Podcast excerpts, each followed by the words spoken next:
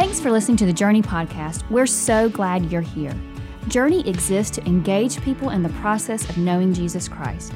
We pray that this podcast engages you and encourages you to become more like Him. Well, good morning. How's everybody doing today? Fantastic? If you're doing fantastic, I want you to give a big round of applause. It's okay to be excited about this. Man. And if you're a guest here today, we want to say thanks for being here. Uh, we've been involved in a series called Identity, and we have taken a look literally since Easter Sunday morning about our identity, where our identity is found. We looked at scriptures that talked about brand new creation, the old is gone, the new has come. We looked at it, we're more than conquerors, and so it's exciting what's going on here. And it's been every week um, as I've been going through and teaching, um, uh, whether it's been here or Sherwood a couple weeks ago, I've had something that happened during the course of the week that made me kind of remember why we're doing this series and how important this series is because I think all of us, if we'd be honest with each other, struggle at times with our identity, who we are, what God's designed us to be. And so um, a lot of us live in that. But it was this week, I was at um, Ironwood Tavern uh, right up here in Riverwood, and I was having lunch with uh, one of our our volunteers from down on our Sherwood campus. His name is Napoleon, and that's his real name, Napoleon. So it's really cool when you, you know, when you say his name in public because everybody goes, Napoleon. Like, so, so I'm sitting there, and I'm just a confession. Let's just raise your hand if you, if you know what I'm I have issues. Anybody else have issues? My issues have babies and then some. Um, and I'm one of those guys that has to look at the door wherever I'm at. I can't have my back to the door. I have to be looking at the door. I need to see who's coming in. Anybody else besides me? Okay, we have a support group at CR starting uh, next week, don't we, for that? And so I'm excited. I'm going to lead that one, by the way. It's going to be fantastic. So I'm sitting at Sherwood, and um, this mask thing is driving me nuts. Anybody else? Like, it's just, it's because you can't see if they're smiling, you can't see. Well, I'm finding out you can't even really tell who they are. So this guy walks in, like, and from here up, I'm like, hey man, how you doing? Like, I'm giving him the, the high, and he's looking at me like a deer in headlights, like, who are you? And so I said, hey man, like, how you been? It's been a long time since I've seen you. Hope you're feeling good. How was your surgery? And he's looking at me like, dude, you can at least say hi. And I'm getting like a little upset. And the guy across from Napoleon's looking at me like, I don't think you know him. and so he's, he's not paying me any mind, not even really paying attention to me.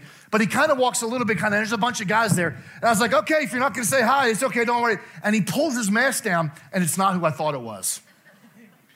So I was like, oh man. So I, I, we left and I went back because the guy was still sitting there. I went back. I was like, hey, man, I'm, I'm sorry. Like, like, like, I thought you were my friend Van. And he goes, oh, you mean Van so and so? I was like, yeah, you know Van. He goes, yeah, from here up, we look a lot alike, don't we? I'm like, shut up. And so, identity and where identity can be found. And here is the real truth that all of us, it's kind of like a, like we may hide behind a physical mask at times, but a lot of us hide behind a spiritual mask. Um, sometimes it's jobs, sometimes it's relationships, sometimes it's, you know, whatever. Sometimes it's even in religion. I've known people that have hid behind religion as their mask. And I was thinking about it over the last couple weeks. There's, there's, there's a couple vignettes in the Bible that I feel like really kind of show us a glimpse of what our identity should be found in. And if you if you give me a couple minutes, I want to go back to that moment in time. It was actually Good Friday. It was Good Friday about 2,000 years ago. And I think our our, our, our, our identity can be found in two basins. And depending on what basin you want to see your life in, it will depend a lot what your identity is found in. And the first one is a guy by the name of Pontius Pilate. Uh, he was woken up probably about six o'clock in the morning by the religious leaders in the Sanhedrin. But they had this guy that was walking around town claiming to be a king. And so in, in Roman government, that was a real no no. Like, you don't claim to be a king and you don't claim to be a god. If you claim to be a god, that's a death penalty. You claim to, to be a king, there's all kinds of punishments that you'll end up going through. And so he walks up at about 6 a.m. And, and he looks at this guy and he says, Who are you? And, and he's just he's just standing, you know, just, just kind of sitting there. And he goes, I hear your name is Jesus of Nazareth. And he kind of kind of shook his head a little bit. And he goes, Are you in fact claiming to be the king of the Jews? And he said, in a quiet voice, just a still moment, he just said, I am who you say I am. Could you imagine that? The crowd's furious. I mean, they literally want to crucify him right then. They're yelling, yelling, crucify him. Pontius Pilate said, Listen, here's the deal. This is a Roman government thing. This isn't, this isn't just a local governor thing, so we're going to send him to Herod. So they send him off to Herod, and when he gets to Herod, they rough him up a little bit. So he comes back and he's in Pontius's Pilate, in his, in his, in his castle or in his, in his building. And you can tell his face is a little bit swollen, and they obviously had a good time beating him up. They placed a purple robe on him, kind of mocking, and they literally put the, the crown of thorns on his head. When he's sitting across from, from Jesus, and he tells him, he said, You realize that I've got to do something. There's some type of there's some type of punishment that you're going to have. So he once again asked the crowd, and he said, "What what should we do with this guy?" And they say, "Crucify him, crucify him." And he goes, "I can't. It's against the Roman government." He said, "But what I will do is I'll have him flogged." So they take him out in the streets and they start flogging him. And that's the whip that has the, the cat of many tails. It's got the literally the claws. They're made of metal and glass and rock. And they would, uh, you know, kind of whip him into the, the victim's back and would snatch out whole pieces of, of flesh. And while, Jesus is being flogged, Pilate's just sitting there waiting. And all of a sudden he gets a note, and it's from his wife Claudia. And Claudia said, I had a dream last night, and you better be careful because the man that you're getting ready to do something with is innocent. So Jesus comes back after being flogged, and now it's he's almost unnoticeable.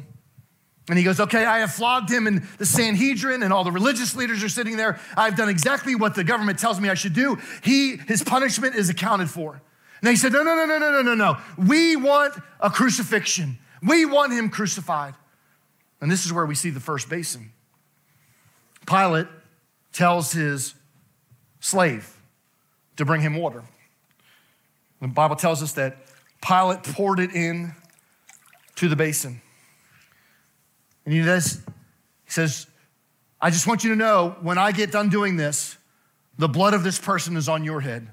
The blood of this person is on your children and your children's ch- children. It's the exact opposite of what Numbers chapter 6 says, where the blessings on our children and our children's children and generations to come. He's before us, he's behind us. He's literally, Pilate is going, I am washing my hands. Almost theatrical. And he lifts his hands up in the air as a symbol that his blood is not on my hands anymore. He then motions for his slave to bring him a towel and carefully wipes every one of his fingers off. You know, I was wondering this past week as I was reading this story, because there's another basin that happens the same exact day. Jesus, within a 24 hour period, is actually upstairs in an upper room, a borrowed upper room. And I can imagine because some of Jesus' followers were in the crowd while they were yelling, Crucify him. And I, I, wonder when Pilate dipped his hands in that basin, if they were going, We saw another basin last night. It was a totally different basin, it was a totally different mentality. As a matter of fact, when they walked in the room, they were looking around, all the disciples were looking around, who's gonna wash my feet? Because usually there was a slave stationed at the pot where somebody would wash their feet. And, they were looking at each other. I can almost imagine Peter's going, No, it's going to be John. And John's going, No, no, it's going to be Peter. And Peter's saying, Well, no, I think it's going to be Timothy. Or Timothy's going to be Nathaniel. Or it's going to be somebody else. And nobody, nobody rises to the occasion to wash feet. It's interesting because we have to know history. This is really, really important. We have to know and understand the history of the event that's taking place. Now, Palestine in this time was disaster. It was, it was nasty. It was a slum. Unlike Rome, where they had cobblestone, this was nothing but dirt everywhere you went. And so when, when, when, when people were walking from, from one place to another, the, the, from here up was fine, but down below, it was just funk. It was caked on dirt. And you can imagine there was animals that were walking on the street, so they were occasionally walking, so feet were important.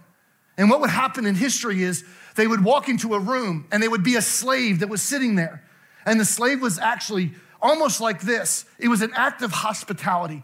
It was saying that you were welcome here and I'm gonna wash your feet. Kind of like this. If you came over to my house in the wintertime and you had a heavy Patagonia jacket on, I would take it as a sign of hospitality and I would hang it up. That's exactly what feet washing was. It's interesting, we have taken it all out of context in the church world. I remember going to a camp every year for high school students, and the leaders had to wash each other's feet. And at the end of washing, we were going like, why, why, why we do it? Because Jesus told us to do that. There's so much more than just Jesus telling us to do that. So you have the history part of it. You have the, the concept that there was a slave. And then you have, you have the slave that wasn't there. But greater than that, we watched the boss stand up, didn't we? Could you imagine going into work tomorrow and your boss saying, Hey, I want you to come in the conference room real fast? And as you walk into the conference room, you see he has a shoe shining kit. He has shoe shining, the, the, the stuff that you put on, the, the, the, the, the, the lacquer and all that, and he has a rag and he has a brush. And he goes around the circle to every employee and he, and he kind of shines their shoes up.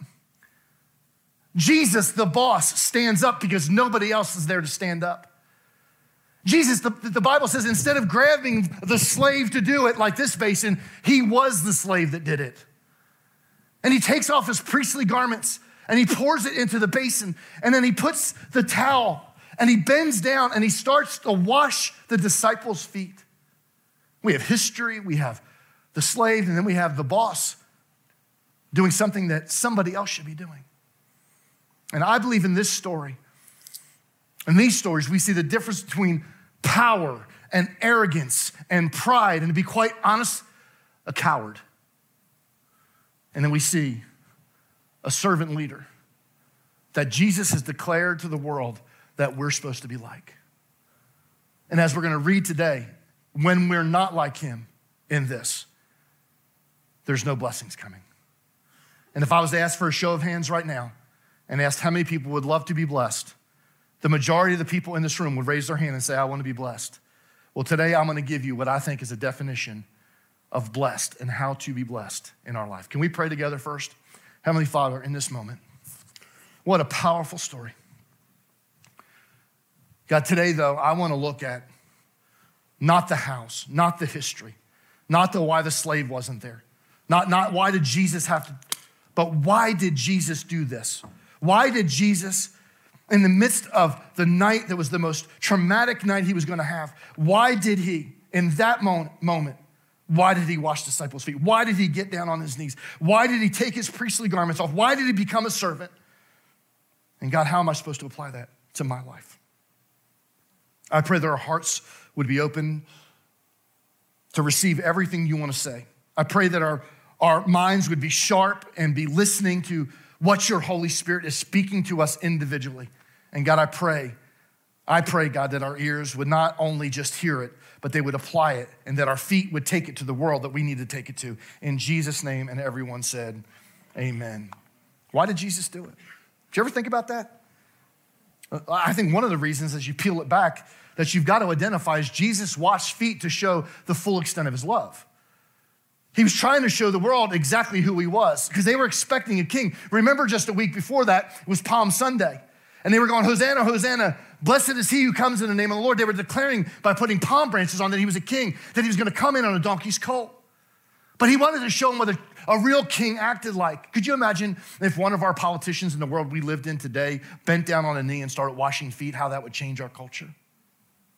Or maybe one of our religious leaders, they bent down instead of got up on the pulpit and screamed and shouted. If they got down on a bended knee and took a rag to wash the disciple or other disciples' feet, what would happen? That's exactly what Jesus is doing right here. In John 13, because there's two accounts, there's a Matthew account and there's a John. We're gonna take a look at John today. And it says, Now before the feast of Passover, when Jesus knew that his hour had come to depart out of the world to the Father, having loved his own who were in the world, and I love this, he loved them to the end. I want you to kind of bookmark that if you have a, a, a pencil underline or a pen underline, but I'm gonna read it in a second NIV, which I think it gives it even more clarity what he's talking about. In verse 2, it says, During supper, when the devil had already put into the heart of Judas Iscariot, Simon's son, to betray him, Jesus, knowing that the Father had given all things into his hands, and that he had come from God and was going back to God, he rose from supper, he laid aside his outer garments, and taking a towel, he tied it around his waist. And then he poured water into the basin and began to wash the disciples' feet and to wipe them with the towel that was wrapped around him. Verse 1 in the NIV says it like this It was just before the Passover feast. Jesus knew that the time had come for him to leave this world and go to the Father. Having loved his own who were in the world, he now showed them the full extent of his love. I think this was the launching pad for what was going to happen the next day. He was showing him this is what a servant looks like to the point of laying down my life. In a few hours, I'm going to give my life over. He literally said, remember, Pilate, one of the accusations was, I will destroy this temple and I will be, rebuild this temple. He's literally getting ready to show them what he's talking about. I'm going to be a servant, but I'm going to destroy this temple. It's not them that are taking me, it's me that's giving myself over. He was laying down his life. You know, we need to realize this. This is the great, greatest example of love that we've, we, we would ever see in the course of history. There's no other time in the course of history where we see um, a greater act of submission and kindness. Matthew chapter 20 says like this even as the Son of Man came not to be served, but to serve. Hey, here's the deal. Can I be honest with you?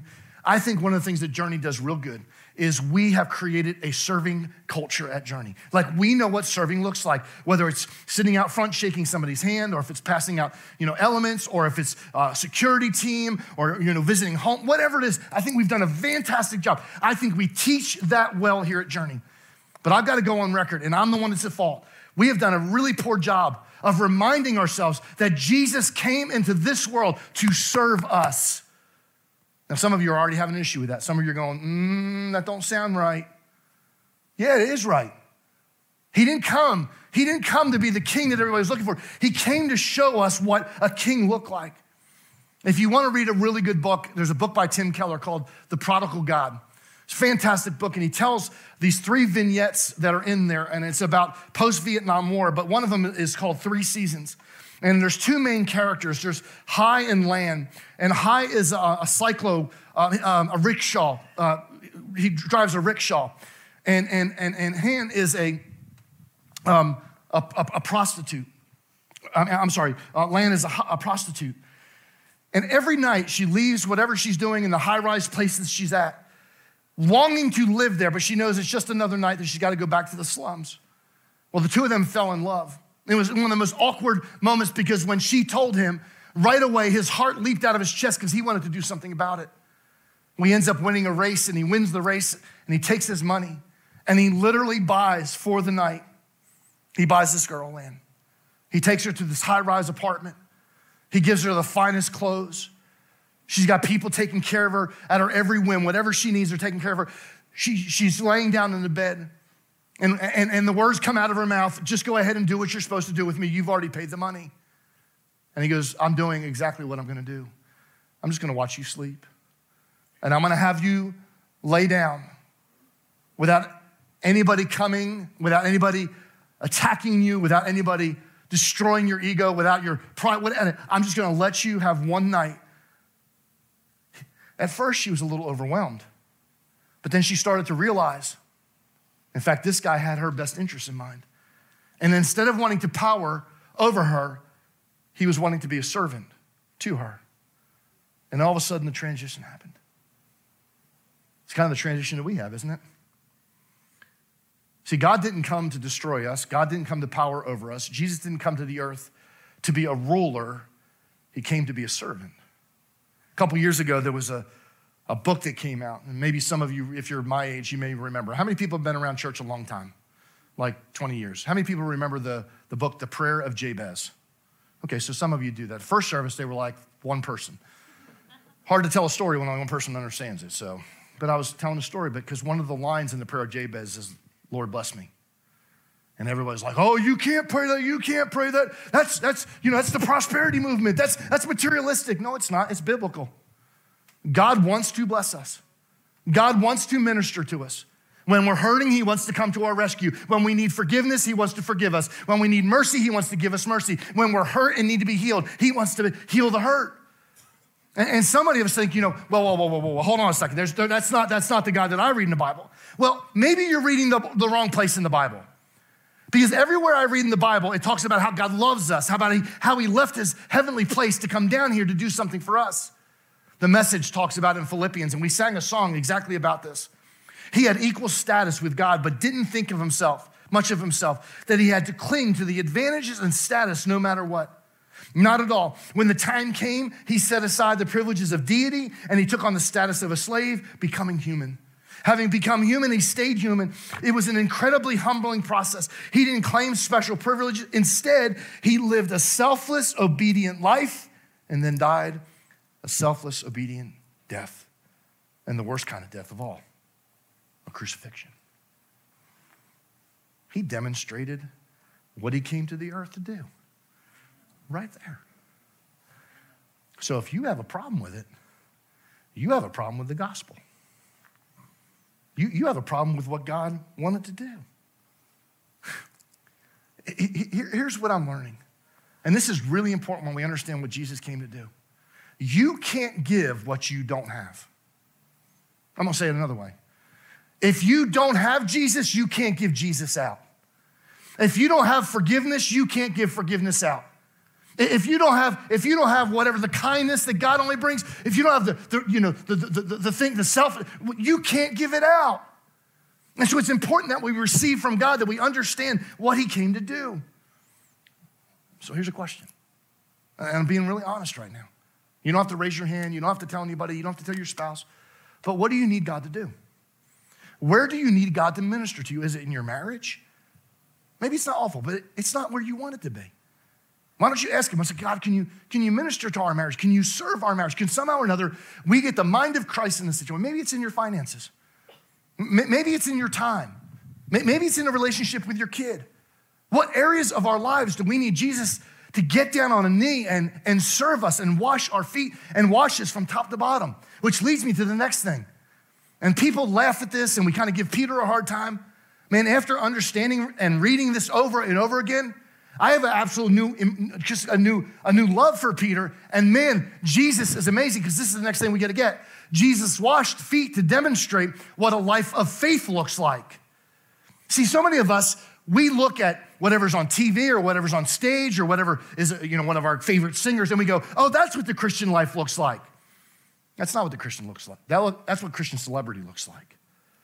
Christian life looks exactly what Jesus did. Listen to what he came to Simon Peter. Now watch this. Who said to him, "Lord, do you wash my feet?" And Jesus answered him, "What I'm going to do, you do not understand now." But afterwards, you're going to get this. You're going to understand this. Peter said to him, You shall never, ever, ever wash my feet. Boy, you want to talk about a, a sign of self, a, a, a, false humility? It's right there. You'll never wash my feet. You'll, I don't really need you. I got, I got this. How many times have we said that to Jesus? I got this. Got this.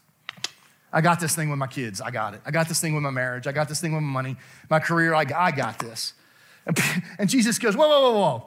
He said, You shall never wash my feet. Jesus answered him, If I don't wash you, you have no share with me, meaning you don't know who I am. I've got to wash you. It's, it's, it's, part of the process. Simon Peter said to him, Lord, not my feet, but also my hands and my head. Jesus said to him, The one who is bathed does not need to wash except for the feet, but it's completely clean. And you are clean, but not every one of you. Judas, you're not. For he knew who was going to betray him. And that's why he said, Not all of you are clean. Watch this. We think it's talking about a physical cleaning, and Jesus is talking about a spiritual healing. P- Peter's thinking, oh, you can't wash my, you can't wash. And he goes, whoa, whoa, whoa, whoa. This is symbolic of what's happening on the inside of you. I'm about to demonstrate to you what it means to be clean from the inside out, not the outside in. And so many times in our lives, we don't even think that we need Jesus to do that. I, I was at a conference a couple years ago, big pastor's conference. Um, I got asked to go to the conference. It was a special conference, and it really served as a reminder that day um, that, that, that so many times we think life and ministry and everything is about us, right? Like, like so the, the preacher gets up there. This is what he says. He says, I do all the work, and God gets all the glory. Now, I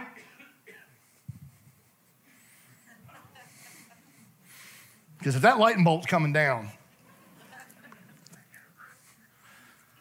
I get what he was saying. And everybody in the place went bananas. You're like, yeah! No. Can I let you know a secret? God didn't get a deal when he got Bobby Smith. He got a disaster. He got a dumpster fire. You know that? Anybody else know that?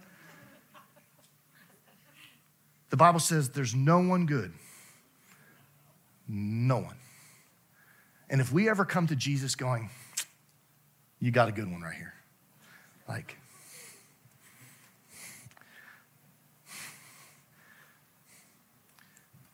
Jesus, did you hear that tweet today? That was a tweetable moment right there. Without Jesus, my life is a dumpster fire. And I, Jesus, did you get off the phone when I said, did you, did you like, that's a really good one? Never heard that one before. Spot on. But you know, there's lots of people in the world that think it's like this.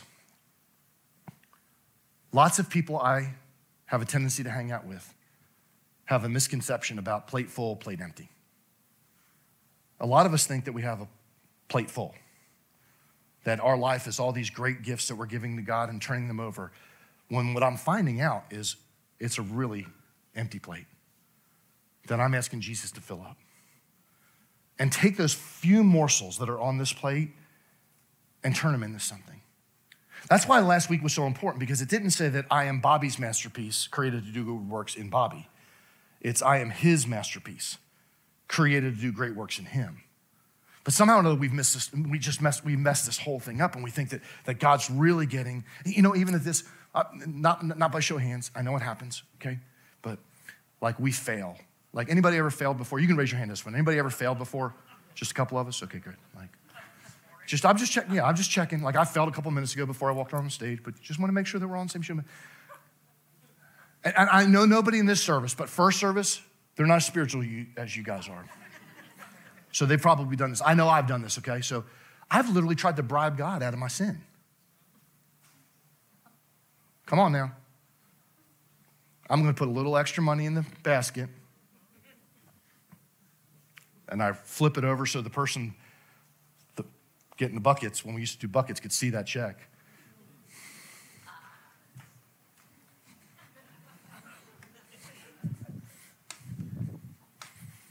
Or I'm really going to serve because my guilt. See, even that we have all messed up.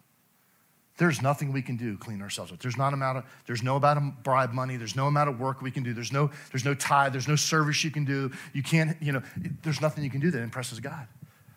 Because everything that he sees comes straight through the cross. And if it goes any other way, it's not a him. See, that's why that song that we were singing this morning, I want more of you and less of me is so important. Because when I put me in the equation, I mess up a lot. When I put all him in the equation, I am destined for success. Let me give you a third thing.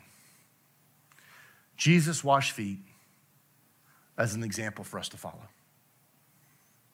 Think about that for a second. In verse 12, when he washed their feet and he put the outer garments on, he resumed his place and he said to them, Do you understand what I've done for you? You call me teacher and Lord, and you're right, for that's what I am. If I then, your Lord and teacher, have washed your feet, you also should wash others' feet. For I have given you an example that you, you also should do just as I have done to you. Truly I say to you, a servant is not greater than his master, nor is a messenger greater than the one who sent him. And if you know these things, blessed are you if you do them. Remember, I said blessed? You want to be blessed? There it is right there. One of the ways we are blessed by God is when we do, when we're obedient to the things he tells us to, to be obedient to. I love that passage. Over the years, I've had some unique experiences. Maybe not like some of you, but I've known some high profile people. There, has there, been a couple, a couple people, like a couple preachers I've had to have lunch with. I had a chance a couple years ago to hang out with Craig Groeschel and Andy Stanley and, and, and, and, and, and um, um, what's the guy from Elevation? Stephen Furtick. Um, and um, Andy Stanley and, and, and, and Craig Groeschel were amazing. I had a chance to hang out with them. Um, I know a couple, couple people that are pretty big worship leaders. I, I had a chance years ago to go lunch and, and hung out several times with Jay DeMarcus. Anybody know who Jay DeMarcus is? Yes, you do. The Rascal Flatts. Jay DeMarcus, oh, him. You thought I was going spiritual on you. No, he's not a preacher. He's a bass player. And I met him 25 years ago. And so we stayed in contact and we, we know each other a little bit. I, I, but you know what I found out? A lot of them think they're real superstars. And a lot of them think they're real rock stars. And what's happened is it's kind of filtered into the church. And we think because they sing a song or they do a, I actually was talking to Alan um, before service. I've always wanted to do this. Just channel my inner TD Jakes for a second. Um, Alan was saying that somebody, I don't know who it was, and not, I'm not saying this to offend anybody, but was like, Can you get us backstage? at Journey. If you want to go backstage at Journey, all it is is a bunch of wires. there's nothing behind the curtain. Well, there is something, but there's nothing behind the curtain. And I love the fact that our worship team, somebody say amen to this, it's not a bunch of rock stars, they're a bunch of worshipers. Amen. And we see it week after week after week. And if you want to see the real worshipers, come at seven o'clock when they're practicing and still worshiping. That's when it really happens. Unfortunately, it happens though. We think we become so important that we forget that we're called to serve just like Jesus served. Maybe it's because we get so busy. It happened to me a couple years ago, right before COVID actually started. And I was running out of here, and I was running across the atrium because I heard that somebody made homemade pancakes. I'm just being honest, okay? You want authenticity? Here it is, right? Jason, the pancakes around here are amazing, aren't they? So you have to run as fast as you can. Otherwise, the little piglets eat them all up and you, there's nothing left for me. So I'm running across, and this is not exaggeration, okay? It's not preacher thing. I'm running across. I was probably not going to get, it was not because of pancakes, okay? So I am a little, I'm running across. And this guy stops me, an older gentleman, and he just says, Bobby, you have a second. And, and this is what I said. Not right now. Can I call you tomorrow? And I went about four more steps or five more steps, and I felt like somebody hit me in the back of the head with a two by four. And I remember, I remember how it went down. I walked back to the guy, and as I'm walking back to the guy, he's standing there, and I can tell he had he had some tears in his eyes. And I grabbed him by the hands. No, I'm, i need your other hand. You Awkward moments of journey. I grabbed him by hand and I looked him in his eye. And I asked for his forgiveness. And I said, I'm sorry that you felt like for that second I was too busy to take care of whatever needed to be taken care of. And he said, Pastor Bob, I just need you to pray for me. I was diagnosed with cancer yesterday. You could have kicked me in the shins right there, knocked me over. You could have shot me with a gun and it wouldn't have hurt as much as that moment right there. Because it was the moment that I realized what God has called us to do. He has called us to be a servant. He says, whenever you do this, it's done as an example. So he literally says, in, in work, in our houses, in our families, in, in whatever environments we have, he's called us to somehow or another symbolically wash disciples' feet, wash people's feet around us. He's called us to slow down and make sure the needs of the people around us are being taken care of. Just to be honest with you, you know what else this moment does? It breaks pride in me. It breaks ego in me. And all of us have times and moments in our lives where we need our pride and our ego broken. I was listening uh, to a story about a story about a tightrope walker. Um, his name was Nick Wallenda. You've probably seen him on TV. He's done some really crazy things, but a couple years ago, he decided he was gonna he was gonna tightrope across the Grand Canyon, and I don't know why, but he did it. And then he he tightroped across Niagara Falls. And so he gets done, and there's all these people. They're tearing down all the tight ropes and everything, and they see this guy over in the corner, and he's got a trash bag, and he's got one of those spikes, and he's just picking up trash. And they're thinking, well, the the team has come in to clean up after. And one of the guys goes, Man, you were the guy that was just on the tightrope. He says, What are you doing down here? He says, This is one of the acts that I do. It takes me about three hours because it keeps me humble. It keeps me from having an ego. And they came here to serve me, and I'm serving them by cleaning them up. A couple weeks ago, um, right before Easter, I had a chance to go to uh, Disney World. And um, I'm, I'm constantly growing and learning as a leader from business models that are outside of church, but there was a business model that I didn't know that they started down there, which is absolutely amazing. And I noticed it. I was walking around, and if you're just regular cast, you have a shirt that says, and your, your, your badge says cast in whatever area you're in, Pirates of the Caribbean or whatever you're cast. But if you're if you're a, a, big dog, if like if you're like a manager, you don't have to wear all that stuff, and you wear a suit and tie, but you have credentials around your and, and, and there's a sticker they have. Well, I noticed something this time. I, have gone probably every three or four years to Disney World, and I noticed as they're walking around, they're, they have these little grabbers, these garbage grabbers. And, and, and it's, it's every person from top to bottom. So if you're the president of the company, all the way down to the person that literally is the janitor, you're, you're, you're walking around with these little things. So because I have no problem talking to anybody, I asked a question. I said, so what's the, what's the deal with this? Like, like help me lean into why you guys are doing this. And they said the culture around Disney started getting, getting toxic where we thought that we were better than everybody else. When managers thought they were better, they were just gonna give assignments out. And the president of the company, it started with him, he started serving the rest of us. He literally walks around to one park a day for a period of a couple hours and he cleans up all the areas. He picks the trash up and he puts it in. And he said it's developed a new culture here at Disney World that we're gonna be servants to the people around here. Why isn't the church doing that? Why aren't the greatest in the church walking around with garbage picker uppers? Why, why, why, isn't the greatest in the church bending down and washing disciples' feet? Why is the greatest in the church not serving humanity? There's a, we sang it. There's people that are dying to know who Jesus is. And he says, This is one way. Every time you do this, we make him famous. What would happen if we did it in every environment that our lives touch? Let's pray.